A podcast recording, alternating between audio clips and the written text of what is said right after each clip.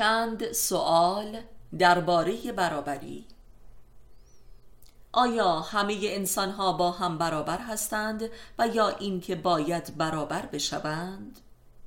اگر برابر هستند پس هستند و هیچ کسی قادر نیست که این برابری را نابود سازد و انسانها را نابرابر کند ولی اگر برابر نیستند ولی بایستی برابر شوند پس برابری خود یک جبر و زور است و منشأ ظلم است. زیرا اگر کسی نخواهد که با دیگران برابر شود تکلیفش چیست؟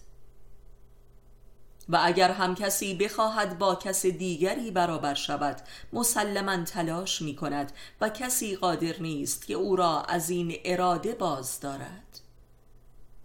و اما برابری آیا در معانی و صفات و ارزشهای باطنی است و یا در ماده و اشکال و اطوار بیرونی؟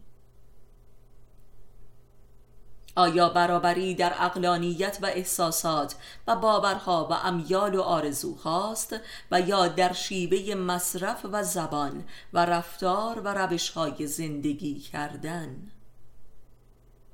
بدون شک هیچ کس نمی‌تواند برابری معنوی را ادعا کند زیرا نه واقعیت دارد و نه می‌تواند به زور واقع شود.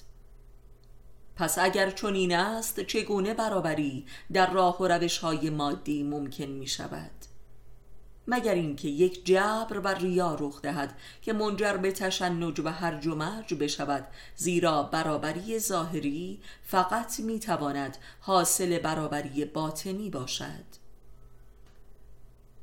پس برابری یک نگرش ظالمانه و تلاشی جنونآور و جنایت زا می باشد.